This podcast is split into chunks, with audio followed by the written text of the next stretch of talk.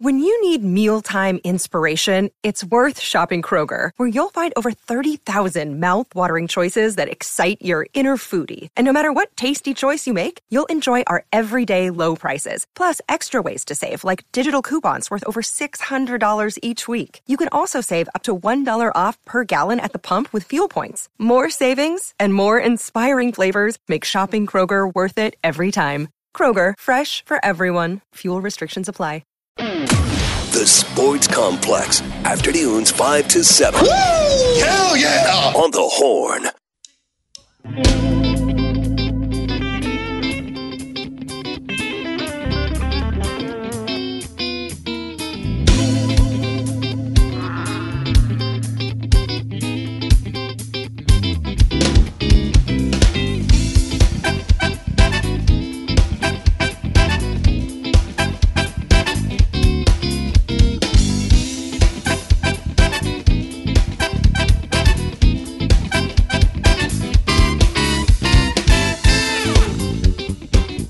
Back on the Sports Complex here on a Tuesday afternoon.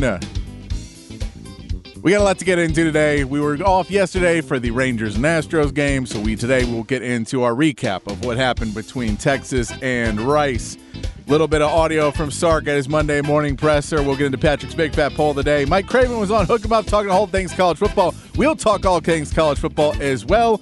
Maybe get into a little NFL, maybe a little MLB. We'll get all that. Get you ready for another Astros Rangers game that is taking place. Uh, pregame will be starting at 6:30 right here on the Horn. So we will get you ready for all that. Remember, you can join the conversation. 512-337-3776 is the Specs text line. 512-337-3776 is your Specs text line number. Uh, join the conversation there. Tell us your thoughts on the weekend, your thoughts on college football, your thoughts on NFL coming up. Whatever you got, send it in to us and uh, join the conversation here on the Sports Complex. Let's get started, though. It was a uh, eventful enough Saturday for everybody watching Texas football. I it was one that you know the game did not go the way everybody wanted to. This was a team that you should have definitely had a little bit better outing against, uh, especially in the first half. The second half wasn't terrible, and then you got into the prevent defense, and Maalik Murphy was out there and some second teamers, and we saw some more mistakes. But the the first half, let's go with some positives first of this game. I, again, it, it's Rice. There's, you know, you can take some things out of this game, and some others you're just going to have to let go. Uh, the defense looks solid, though. That defense uh, you know, you're able to go out against a guy who knows what you're kind of going to do. Rice had been game planning for this for a long time. You're able to get out there and uh, start off, and basically for the entire game until you start to play really loose in the secondary in the second half and kind of play that uh, prevent defense. The, the defense looks solid. The secondary was not allowing really any spaces, what you would need to be able to do. Uh, those elite teams have the secondary and linebacker corps to not be able to do it. That uh, natural pressure, uh, not rushing pressure, it was good enough. You're going to need to get it a little stepped up further. I think you're going to have to kind of manufacture some pressure this year still, but that you know you weren't going to show a ton of it against Rice and 27 rush yards. I mean, that's something uh, a lot of teams. Again, it's Rice, so let's not get too excited. I don't want to get too excited about the defense, but 27 rush yards for uh, the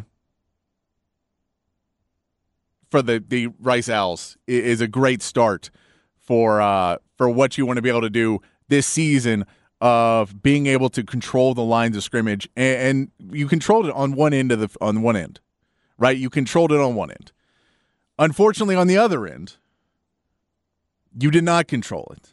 There was no control uh, of the offensive line, and that it was a bad start. Uh, you know, you came out you know, you unfortunately had the screen pass where it just gets blown up so quick, and Quinn puts the ball a little bit too low to try and make sure it's not a mistake. You go for it on fourth down, don't get it. That's something that was one of the biggest takeaways is that both fourth down attempts got stopped. You cannot have that. You're not showing anything big, but your O line needs to be able to push and get you two or three yards against a Rice. Uh, if you're going to have any hope of doing that, I don't know if this is going to be a team that is going to be able to go for it on fourth down a lot with just pure muscle with the way this offensive line looked in that game. we can say the wide receivers look great. The running back room, Cedric Baxter, he was back in practice today, so or back in practice yesterday, so you know we know that CJ Baxter can come out. He looked pretty good. Jonathan Brooks to me, other than you know a couple of uh, you know one big touchdown drop pass that he had, and and and uh, I believe he was out on that fly the the rollout there. That he looked really good. We didn't get to see a lot of Keilan Robinson. I believe that's you know, you're going to hold him out a little bit more for the Alabama game. I, we know he's going to play more in the Alabama game. They didn't want to show too much of that. So that should tell you. The fact that Keilan Robinson was not a major factor in this game should tell you everything you need to know about how you know fancy of a playbook we were going into in this game. It was a lot of draw plays and screen plays, especially once we saw how bad that O line looked. And I don't, I don't know. I don't know what the problem with the O line is you know, we're going to have to see it again this week. And if, if Alabama tears it up, it's going to be a really long season. It, it, could have been a number of things. They talked about it. Uh, you know, the players did afterwards. The communication wasn't there. They weren't picking up. How many players just walked in? The blitz were the blitzes were called from Rice, and no one saw it. Whether Quinn didn't see it or whether the center didn't see it, you need to have way more communication. You're about to go into a hostile place. Alabama fans are going to be loud. I mean, that's something you're going to have to work on all week is a communication of this O line. It, it was god awful. You're at home playing against Rice, and you continue to miss picking guys up. And I, I think Sark's going to have to also realize that even though he has a lot of returning starters, that still is a somewhat young offensive line, and you're going to have to use some pass pro as running back. As much as he would like to slide his running backs out into the receiving game, you're going to have to use them somewhat because the, the offensive line just wasn't there, and you have to allow Quinn a little bit more time than what he was getting if you want him to be able to be an effective player. We and and I got different, you know, text and different people reaching out to me on on Saturday about Quinn Ewers. Uh, he he threw a couple deep balls that didn't look real good. Uh, you know, he didn't have a ton of time on most of them. He threw some off his back foot because he had pressure coming. He was trying to get the ball out and do what he was supposed to do. Uh, I, I, think that this is, you know, I was happy to see Sark call more plays in in that intermediate game, and I think that's something he's going to have to continue to do. You know, as much as you'd love to throw the ball deep with Quinn because we know he has he has the arm to do it, he just hasn't been making those reads extremely well. And if he doesn't have that timing and those reads now, we saw him. He threw the one and it drifted out of bounds on him on Xavier Worthy, and Worthy wasn't really even that open and he he licks his fingers afterwards and does the is it is the wind picking up? Uh, you know all those things you see. It's not that's the kind of thing when you when you have to pull him on the back of the side and and really try and calm him down and say it's okay. You know we, we we missed that one. Let's go out and play football. Because i think there was too many times in this game that we saw quinn ewers start to get you know in his own head a little bit and start to worry because the O line was letting, you know, he was not expecting to have that much pressure on him in a game. And, you know, Sark talked about it all offseason about how physical they were doing. That offense did not look like it had been playing physical football. At least the O line and, and Quinn Ewers started to get into it, but he started panicking too much. Uh, you know, he shouldn't have as many rushes as he did in that game. I know you're going to be able, you're going to need him to be on his feet at points, especially when you go to Alabama, you're going to want him to be able to be mobile a little bit because it opens up more things. It, it, it allows you to it allows you to pull some pressure off if he runs. But you can't have him running as much as he did in that game if you want to be successful going through the season. And, and so you're going to need him to be able to sit in that pocket and have some progressions. There was a play where he broke through and the pocket actually held, it just pushed back a little bit, but there was enough time for him to sit in the pocket and go, and he ends up trying to scramble, gets caught with one arm on the way out of the pocket. Those are the type of plays he needs to work on more than anything else. The deep throw is either going to come or it's not going to come, but I, I'm not as worried about that because we know what he can do in other places, and and he made a bunch of other really good throws. So I'm not as worried about that. I know that's I'm worried about Sark making the play calls, but I'm not as worried about Quinn Ewers on the deep ball throw. I, I just it's not it's not something that he is you know, it's such a feel thing. Those deep balls, you can practice it all day long, but the practice is only really to get you that timing and that feel of where the throw is because, you know, you're trying to put a ball and we we saw a thing. that we did a skills competition. Uh, I don't think it was last year, but the year before they did a skills competition in the NFL. And you know, you looked at some of the younger quarterbacks, and they couldn't get anywhere near the you know 40, 50 yard pass downfield. It just takes time. The older quarterbacks can nail it no problem. That's something that just comes with field and repetition. And you know, he hasn't had enough time on the field with pressure coming at him, where he's actually a little bit more afraid and getting his footwork down and getting that back foot and putting it right where he wants to put it. I'm not as worried about that as him trying to make progressions and him trying to make reads on the defense. Sark did speak to the media today, though. And uh, here's Sark's opening statement when he spoke to the media. I'm sorry, yesterday spoke to the media. Uh, here's Sark's opening statement to get us in to kind of recap mode of the game. It, it wasn't a bad game. The second half looked much better. We, you know, everybody was able to calm down a little bit. Uh, did, I think the the pass rush and the O line for Texas, the pass rush for for Rice and the O line for Texas, kind of took this whole offense and, and threw it. You had to throw it out because they weren't ready for what Rice was bringing at them. Rice had been preparing for a long time, and Texas wasn't ready. You need to be much more ready next week. But uh, here's Sark today talking to the media. Here's his opening statement. A couple things, just recapping uh, last week's ball game. Um, you know what? What I thought defensively kind of held true. Um, I thought uh, I thought we played really hard. Uh, I thought that we populated the ball, tackled pretty well. I thought our defensive front, you know, T'Vondre Sweat had a heck of a game.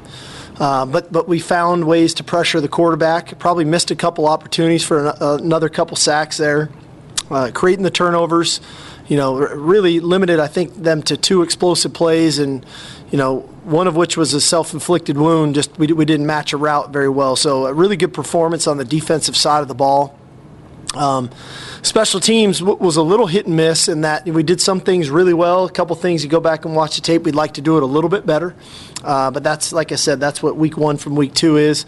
And then offensively, again, just that, that inconsistency early on, especially at the line of scrimmage. You know, we, we made some errors up front that uh, were uncharacteristic for us. Um, very fixable things, which that's what we were working on here this morning of getting those things tightened up. A um, couple things in the run game as, as well as in the pass game. A couple of the protection breakdowns, the, the, the fourth and one where we don't block uh, a free hitter right at the point of attack. So uh, that's that's the good thing. Uh, that when you when you go watch it, that the things that occurred are fixable. Um, but I, like I touched on with the team. Um, everybody on our team has room for improvement, coaches included, where we can be better uh, going into week two. Uh, clearly, week two is a great challenge. Um, going to play uh, Alabama in Tuscaloosa, Bryant Denny Stadium. Uh, should be a, a, great night of football. I, I, know that the key to the drill for us is focusing on what we need to do to prepare uh, and getting ourselves in the right frame of mind, you know, mentally, physically, and emotionally to play a four quarter, hard fought, very physical game.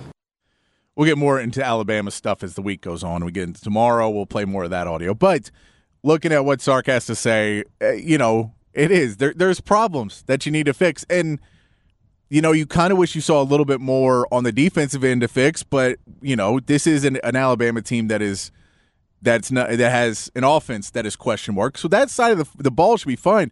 The real question is, can Texas offense uh, move forward?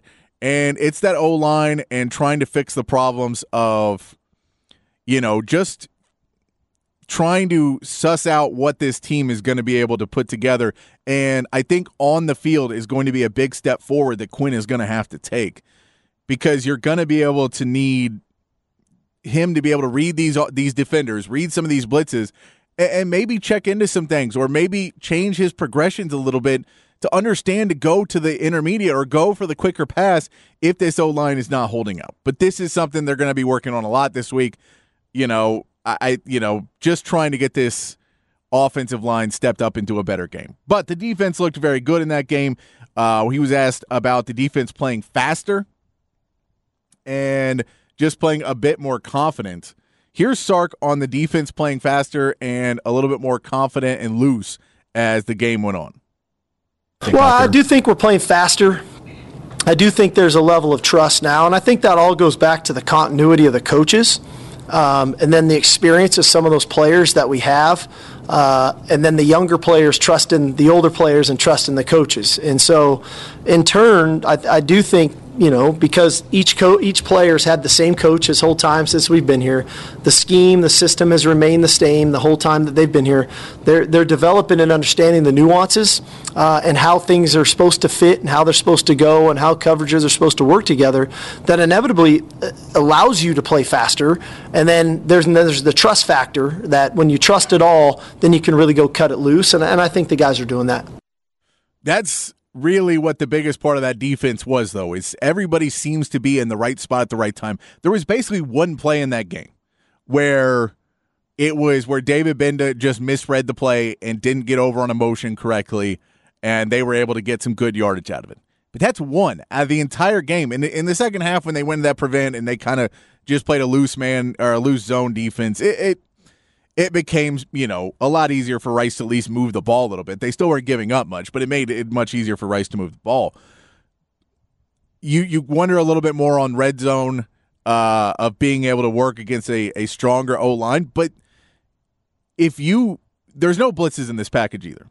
So once you start using blitzes and now guys are having to cover someone that's not their own, then you're going to have to start to figure out a little bit of how fast this defense can play but this is something that we saw in the game like Alabama last year was Nick Saban likes to throw out his man defense, and Quinn Ewers was able to tear it up early in that game. It was nice to be able to see the defense be able to play loose, fast, and stay on top of what they were doing. That's the good part of the game. Uh, we'll have a little bit more good in this press conference, but let's get to it. This is this is what the the the biggest takeaway of the Rice game for whoever's watching it. You know, you can put a little bit on Quinn, you can put uh, a little bit on coaching, but the reality is the biggest thing that everybody saw was offensive line play. Here is Sark talking about the offensive line play in that Rice game. You know, I thought Christian Jones had a nice game uh, at tackle.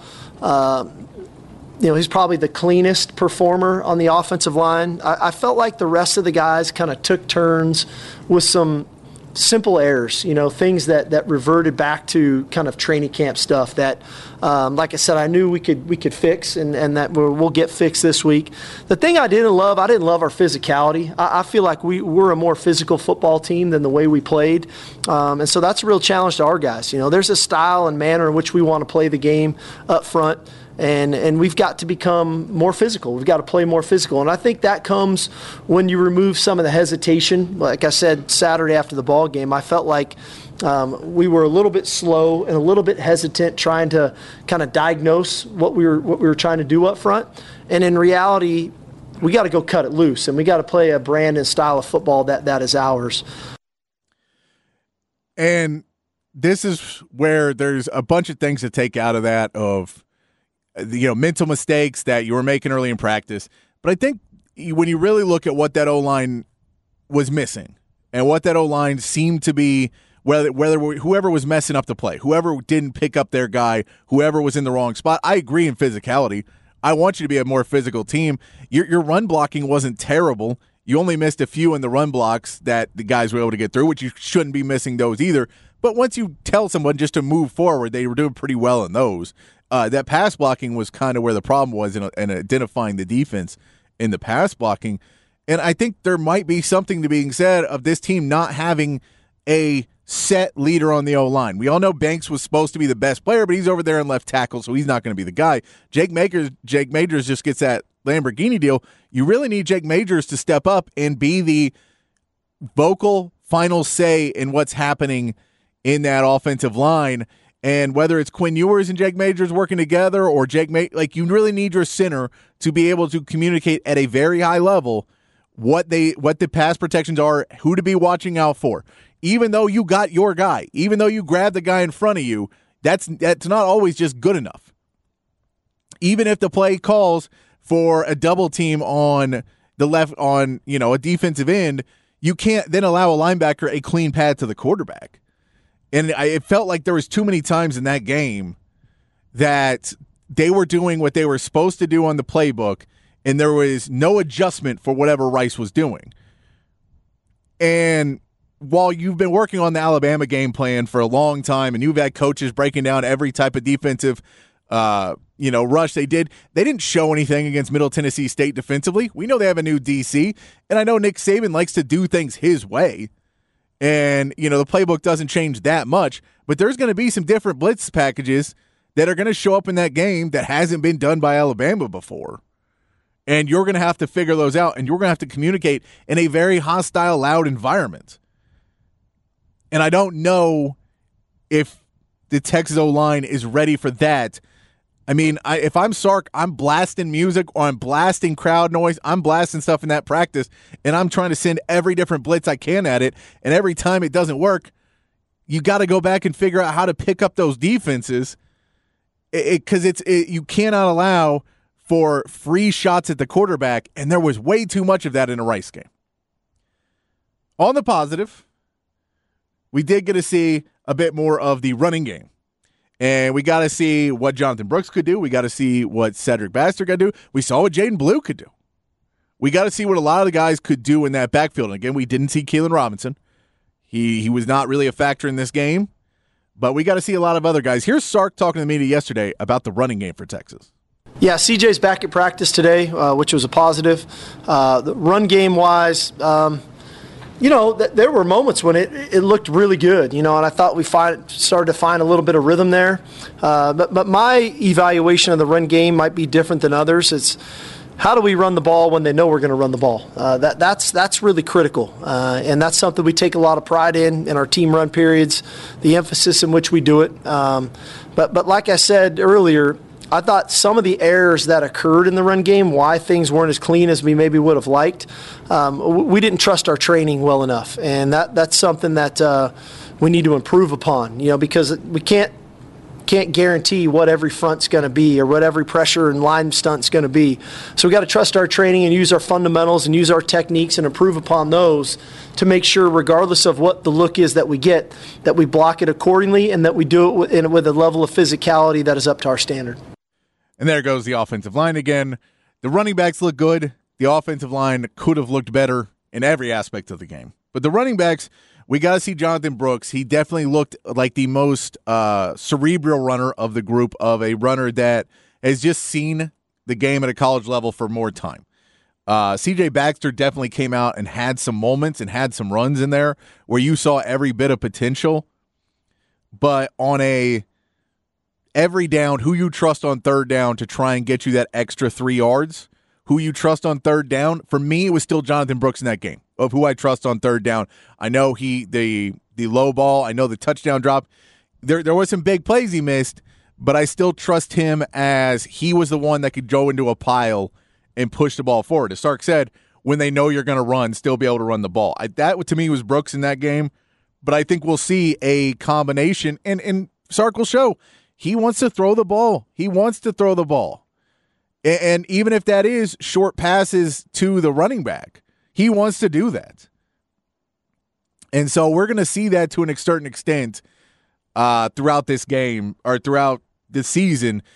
I don't know if we saw we saw on the depth chart that was released before the game that CJ Baxter was the number one running back. I don't think many people were expecting that, but we got to see that. We got to see that CJ Baxter came in and played some good minutes until he got hurt. He's back at practice. We saw Savion Red even get some time at the end of that game. We saw everybody get to come in and play. Jaydon Blue looked really good for a guy that's not even mentioned in that group. But if you had those change of pace backs, I still just want to see one running back take it. And I didn't see the running back who went in and took it. We know Jonathan Brooks had the early touchdown. Cedric back, CJ Baxter probably the best run. I, I don't know who's taking it though, and that is what I want to see in that game was run one running back step out and be the guy, and be the running back that was going to take over for Texas this year, and, and I can't complain that it looked like there was three that could do it at a level, at a higher level, the three guys that could be, you know, good running backs, but it's like that age old age old adage at at quarterback that if you don't have if you have two quarterbacks, you have no quarterbacks if you have three running backs, I I feel like there's a part of it where you'd still prefer to have two and one really good one. You'd like to have the the situation you had last year where you know, as good as Roschon was, you know who Bijan Robinson is. You'd like to see that, and I'd like to see one of those guys, and it may be C.J. Baxter, but week two is now the week to do that. We saw them play well, and it's going to be with this offensive line being able to communicate behind the offensive line, being able to hear what they're talking about, and being able to see and, and help communicate behind the line of scrimmage because that is what's going to be necessary because guys are going to be coming in and sometimes those holes that they open up you're going to see especially week 2 but as as these good defensive coordinators across the Big 12 start game planning for you you're going to see a lot more guys coming straight up the middle and safeties and linebackers coming to try and take a running back's head clean off. You're going to see that. We got some more sound. We'll try and get to it a little bit later but let's get to Patrick's big fat poll of the day Patrick's Big Fat Poll of the Day on the Horn. Patrick's Big Fat Poll of the Day today. You can join the conversation. 512 337 3776. That's 512 337 3776 is the text line. Text us in. Let us know what your, what your uh, answer is to this question. Let us know why and join the conversation with us. And uh, what I want to know today, real simple. Who was your MVP for week one against Rice? Who was your MVP? Is it, it it's I mean, it's Jaylan Ford's up there. Alfred Collins had a game. T'Vondre Sweat had a game. That D line looked really good. The interior D line. Is it one of those guys? Jalen Catalon had a good game. Is it him? Is it a Jonathan Brooks? Is it a Cedric Back, a CJ Baxter? Is one of those guys your MVP? I don't think anybody's giving it to Quinn, but you could. Is it Xavier Worthy? Man, Xavier Worthy looked like the the wide receiver that we remembered from a year, few years back. And I know again, it's Rice. We all know it's Rice. It's Rice. We know. Who was your MVP for week one against Rice? Send that in 512 337 3776. 512 337 3776. Who's your MVP? I'm not going to say offensive or defensive. You can pick it, and we'll take your answers, put them up on a poll on social media after the show. But I want to know who you got, who you think it is that Texas really le- leaned on in this game and came through and is going to be ready for another big performance in week two. We come back. We're going to listen to Mike Craven. He joined Hook 'em Up with Ian Rob B this morning, talking all things college football, keeping the college football talk going. Join the conversation, 512 337 3776, and we'll be right back on the Sports Complex here on the Horn 1019 and 1260, the Horn app, and at hornfm.com. Patrick Davis and the Sports Complex, weekday afternoons on the Horn.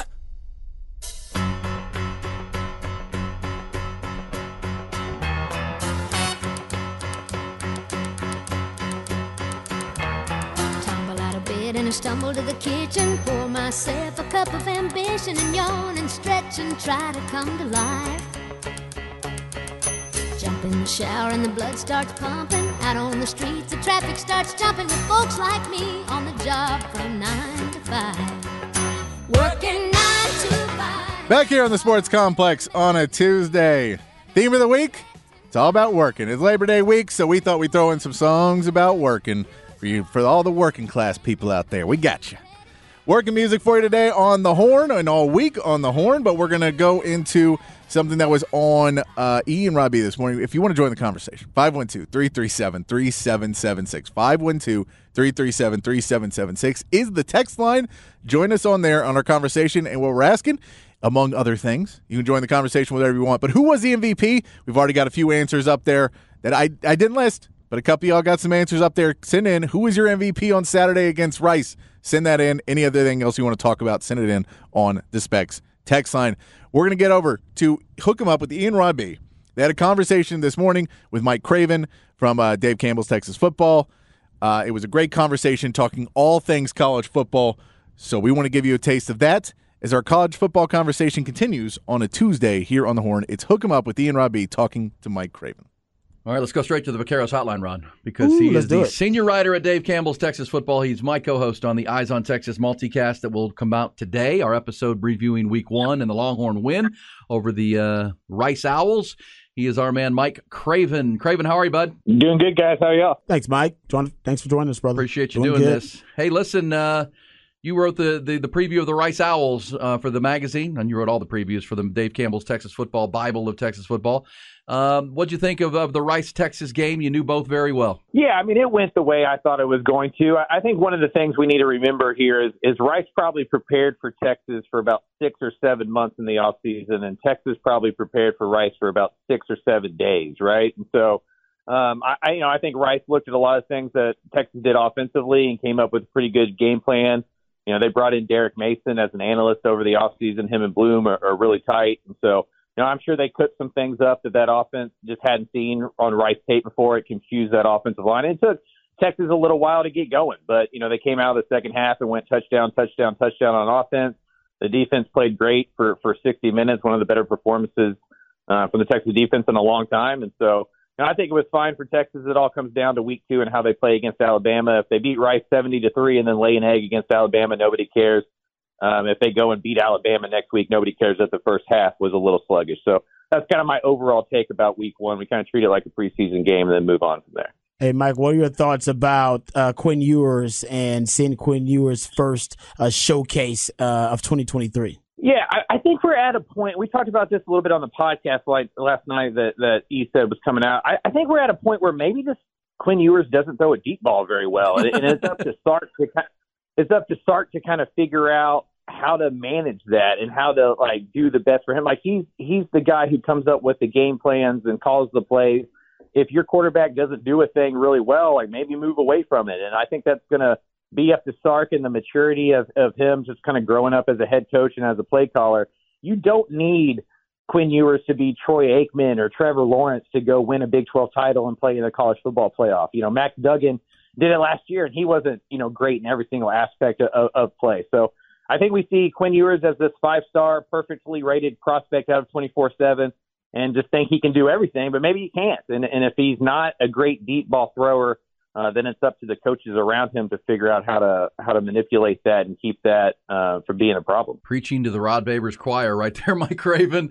Uh, if he doesn't throw the deep ball, don't throw it. But can Sark mm. not have the deep ball as part of his offense will become a problem or a, or a uh, conundrum to figure mm. out the deep ball dilemma. Hey, uh, Mike, the uh, you were because for Dave Campbell's Texas football, you're going to go to 13 different stadiums this year in the state of Texas to cover 13 different programs. You were at TCU this week to see the uh, the incredible debut of Deion Sanders and the Colorado Buffaloes. You said you, you saved your press credential because that one felt like it, it might uh, might be a one of those you know, seismic type of games with Deion Sanders and his impact on college football. Yeah, I mean, it was one of the more surreal things I've ever been at. Right? I mean, like you know, even two, three hours before the game when Deion gets got there, it was already a show. You know, like everything he does is a show. Um, he's just charismatic in a way that that is rare for football coaches. Um, and so uh, I just think the way that they go about talent acquisition, and you watch Travis Hunter and you watch Shedeur Sanders and just the magnetic uh, nature of Deion. That team's going to be one that we watch every single week. Like Fox Big Noon kickoff was supposed to be in Lubbock for the Texas Tech Oregon uh, game, and that loss at Wyoming probably probably ruined some of that. But they're just kind of following Deion. Like they're going to Boulder now um, to watch them play against Nebraska. Uh, Big 12 football, because of Deion, is going to be must watch in, in 2024 and beyond. And I think that's some of the point, right? Is he kind of knows how to get eyeballs on those guys, and I was I was absolutely floored by how well they played. It it, it I think the transfer portal is probably going to get you know less boogeyman now. I mean, you saw what Texas State did to Baylor with a bunch of transfers. You saw what Colorado did to TCU with a bunch of tra- transfers. SMU looked really good with a bunch of transfers. So maybe that kind of roster building won't be as much of a, a bugaboo moving forward because of the success some of these teams are having. Hey, Mike, what were your thoughts uh, about what you saw from uh, the Baylor Bears losing to Wyoming? Oh gosh, yeah, it's hard to figure out what Baylor is, right? And like when a coaching change happens and, and you win a lot of football games early on, that whole conversation happens about like, well, did you just win with the last guy's players? And, mm. and if you look back on that 21 team you know, that was Terrell Bernard. That was Jalen Pitre. That was Abram Smith. That was a lot of Matt Rhule, Joey McGuire guys. If you look at the recruiting Dave Aranda has done over the last couple of years, he hasn't replaced those with light guys. There's not seven or eight NFL players uh, on this team, and there's not six or seven NFL players on that defense. And when Baylor was winning a lot of games in 2021, they weren't scoring a lot of points. You can go back and look at that second half of the schedule. They were winning by scoring 20, 21 points against really good competition that defense just wasn't allowing a lot of points. Now all of a sudden, without those superstars on the defense, they're allowing a lot of points, and the offense just isn't built to score like that. I mean, they scored 31 points uh, against Texas State, and that would have been good enough to win all 12 regular season games back in 2021 for Baylor. Uh, but it's not anymore because the defense isn't there. Uh, Aranda's looking down the barrel of a one and five start. I mean, they got Utah in week two, hmm. Texas in week four, UCF in week five, and Texas Tech in week six. And so Um, outside of Rhode Island in week three, there's not a just guaranteed win on that schedule. They could be one and five and and, eight, and heading towards you know their third losing seasons in four years. It's just wild that the other one is the best season in Baylor history. He is Mike Craven, senior writer, Dave Campbell's Texas football. He'll be in Lubbock this week. We'll get a thought on the, the, the matchup with Oregon and Texas Tech. But I wanted to double back and ask you about the Deion Sanders post game because you were there. We've played a lot of the sound from it. I mean, as you you're a big uh, wrestling guy. I mean, D, you said it. Deion's going to be a show, and it was it was tremendous theater. And uh, what do you make of that? Just just being a part of that that press conference. I mean, it, I think it's hilarious. Like I was sitting there, like smiling and cracking up the whole time, and it's it's what I find amazing about Deion is he never breaks character, and to me that that shows that he is just the character, right? Like he just lives that lifestyle. Like that's what he really believes. Because it always sounds like a promo. It always sounds like something kind of like rehearsed and made to to kind of get the cameras and stuff. But I think this is how Deion operates. Like anybody who heard his pregame speech and stuff like that, this is who he is, and uh, it, I think it's enjoyable. I think it's good for college football. I think Deion's good for college football. I think personalities are good for college football. And I think sometimes we try to strangle the fun out of this thing. Uh, and it's still supposed to be really fun, and Deion makes it more fun than it was without him. And the Travis mm-hmm. Hunter performance, uh, Mike, you said to me last night, might be the best individual performance you've seen in a long, long time. Yeah, I mean, it was like Vince Young in the Rose Bowl level of impressive, right? I mean, like it was one of the top five individual performances I've ever seen, and he may go on to to do ten or eleven more of those, just the way he plays football. Like I, I would love to know Rod's opinion on like if he thought that was possible at that kind of level to play like I mean he was he was he was getting covered by the best corner in the Big 12 and just torching them. And then he was covering some of the better wide receivers in the Big 12 and locking them down. I mean that interception was incredible. He was a couple drop passes away from having two picks and two touchdowns in yeah. his first game at the FBS level. Just absolutely insane. And one of those that we all just kind of set in the press box and just, you know, a bunch of guys that have covered a lot of college football are trying to figure out a, a, the thing that reminded them of that, and they couldn't come up with it. That's how rare it was. It was an impressive thing to watch, and, and something I'll probably remember for a long time. No, he's basically Shohei Ohtani. He's he's. We were looking for a Shohei comparison because we hadn't found one in sports, and then Travis Hunter just gave us one. yeah, unbelievable. Unbelievable. Hey, uh, Mike, the uh, this is funny that uh, I'm a big fan. Rod's a big fan. You grew up an old Oilers fan, and go, uh, Houston Cougars are donning the uniforms. I hope they keep them. But you told me last night that, that you ha- you knew that story since June, and you said you had to hold it. You couldn't put it oh. out. You couldn't reveal it as you you couldn't burn your source, who was the athletic director, I believe. But uh, how hard was that not to tell the world because you you know you're a big Oiler guy? Yeah, usually the news that I have and I have to keep to myself for a month is very boring. You know, none of my friends want to talk about North Texas or Rice or some administrative thing or something behind the scenes, but they all would have wanted to talk about those Houston jer- jerseys. And uh, I just couldn't say anything about it because I knew if you started talking about it, I was going to get somewhere just because people were going to react the way that they did to it. I thought it was genius marketing. I don't know if I would have done game one. I probably would have waited until like that TCU Big 12 opener or mm. maybe Texas at home or something like that. Uh, but it was very smart, and I don't, yeah, I don't disagree with your opinion that they should figure out a way to do that more, or maybe integrate that permanently somehow, because you know those are the national colors of Houston, Texas. Like baby blue and red uh, are the favorite colors of Houston, Texas, and that remains true uh, to this day. And there's just something that is uh, a reactionary to those jerseys, and, and I think the whole city kind of enjoyed that. They're going to sell a ton of shirts and hats and jerseys and make a lot of money from that merchandise. Yep, no doubt. Hey, uh, lastly, you're going to Lubbock this week, and uh, Joey McGuire's team just lost at Wyoming after they built a 17 point lead and couldn't hold it. They lose in overtime, so they're 0 1 coming home to face an Oregon team that scored over 80 points in their opener with Bo Nix. Uh, what are you What are you looking forward to seeing in that game? Yeah, it's kind of been Jekyll and Hyde for Joey McGuire. You know, he said everything runs through Lubbock, and maybe that just means when he's actually in Lubbock because they're one in five you know, they're one in five on the road in his tenure. Um, you know, and a lot of those they've been the underdog in the loss, you know, against teams that they were supposed to last year. But this was kind of the first one where it was a real upset. You know, they were one of three in-state teams that that were double-digit, you know, favorites and lost, and and they got out to a 17 nothing lead, and then it just kind of trickled off there. Offensively, I, I don't know if we know what Tyler Shough is. You know, he he has played really well before. Uh, and that was the, actually that was Tyler Shough's first loss that he played the full game for Texas Tech. So he's just dealt uh, with a lot of injuries. But I, I think at home against Oregon with all the pub, it's going to be sold out. It's going to be a night game. Playing at night at Jones Stadium is one of the more unique experiences in the state. I think Tech is going to come out and play really well.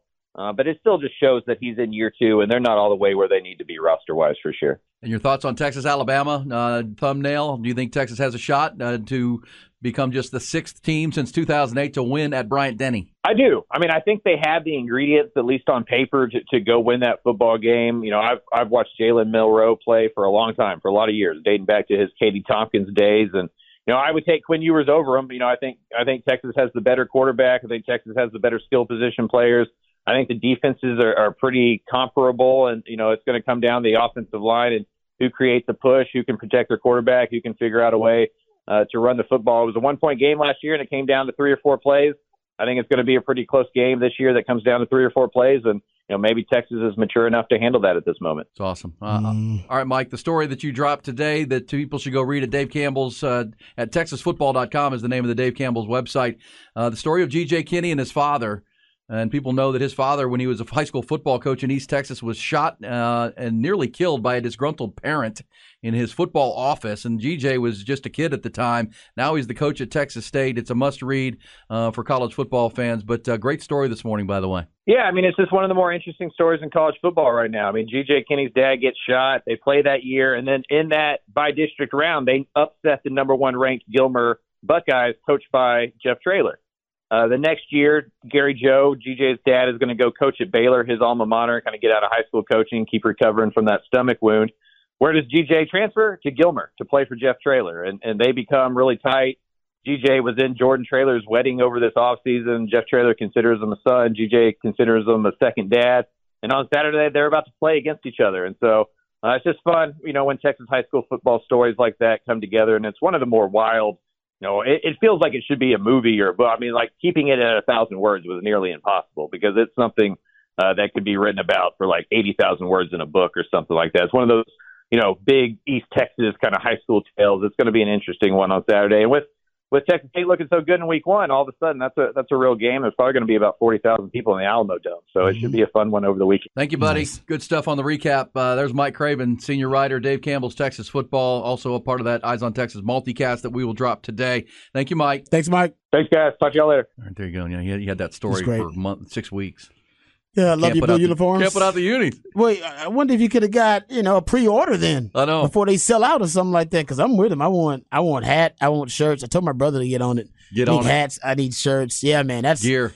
It, I'm with you. They should definitely wear it more than once a year. I think they will because the response was so overwhelmingly positive. Like you, it, generationally, it hit with all generations. The, the kids, the young kids liked it. Old people, like the olds, people older than us were like, "Oh, this is great. This is awesome."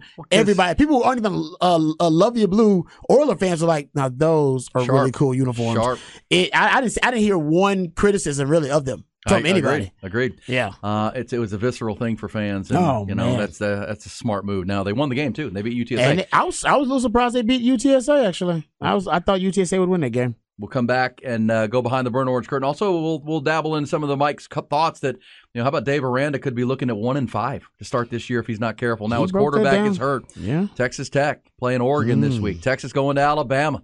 Uh, UTSA, Texas State this weekend. Yeah, I'm uh, glad that he agrees that listen, it's okay that Quinn Ewers can't throw the deep ball. It's all right. Like it's so it's it. Lone fans are not freaking out about. It. It's like it doesn't mean he's a bad quarterback just because he's not good. At There's something that you're not good at doesn't mean that you are that your you entire entire skill set should be thrown out the thrown out the baby with the bathwater. No, you got yeah, you work on it. You got strengths and you got weaknesses. One of his weaknesses is the deep ball. It's just I think for Longhorn fans, it's hard to fathom it's hard for them to fathom. Like he's got the golden arm that can make any throw, but he can't complete the deep ball. It yes, I agree. Usually that's not the case, but it, it, seems to be the case here. You have enough case study now and sample size yes. to say, you know what? He's just not good at that. You know, it's, it's and it's the Bill Belichick motto, right? Don't ask someone to do something they can't do. Yeah. Play to the strengths, and you have a quarterback that can make a lot of throws, and so call those throws. Call, exactly. it's the old Astros model, right? With their pitchers, like yeah. we're gonna find do analytics. We'll find out what pitches you're really good at and which ones you're bad at. We're gonna throw more of the pitches you're good at, Thank you. and less of the ones you're bad at. That seems that seems logical. yeah, exactly. There we go. Mike Craven on with Ian Robbie this morning on Hook 'em Up with Ian Robbie, six to eleven, right here on the Horn every morning.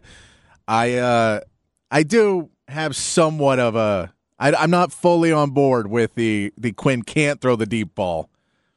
I think he needs some work on it, but I'm not fully on that he can't throw it at all. We're asking you, who is the MVP of the Rice game on the Big Patrick's Big Fat Poll of the day? 512 337 3776 is the text line. 512 337 3776 is the text line. Hit those up. We come back. We'll read some of your text. We will. Uh, I've got some sound from the Houston Astros broadcast over the weekend. That is a phenomenal sound of a guy who did something stupid, but we have some good sound from it.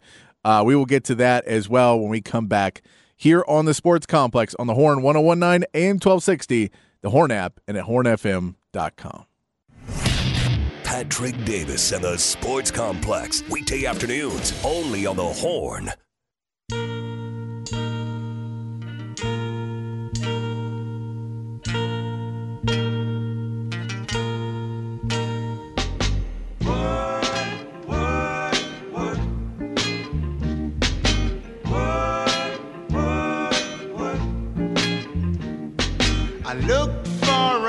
Both a day and night.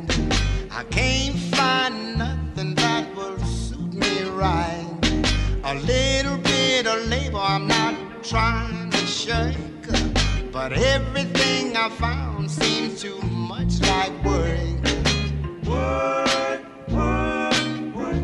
Uh, Back on the Sports Complex here on the Horn. Uh, playing some songs about working today because it's Labor Day week, so we're gonna play the Labor Day work songs all week long. Uh, let's let's get to some of your texts. 512-337-3776 is this the text line 512-337-3776 is how you can text in.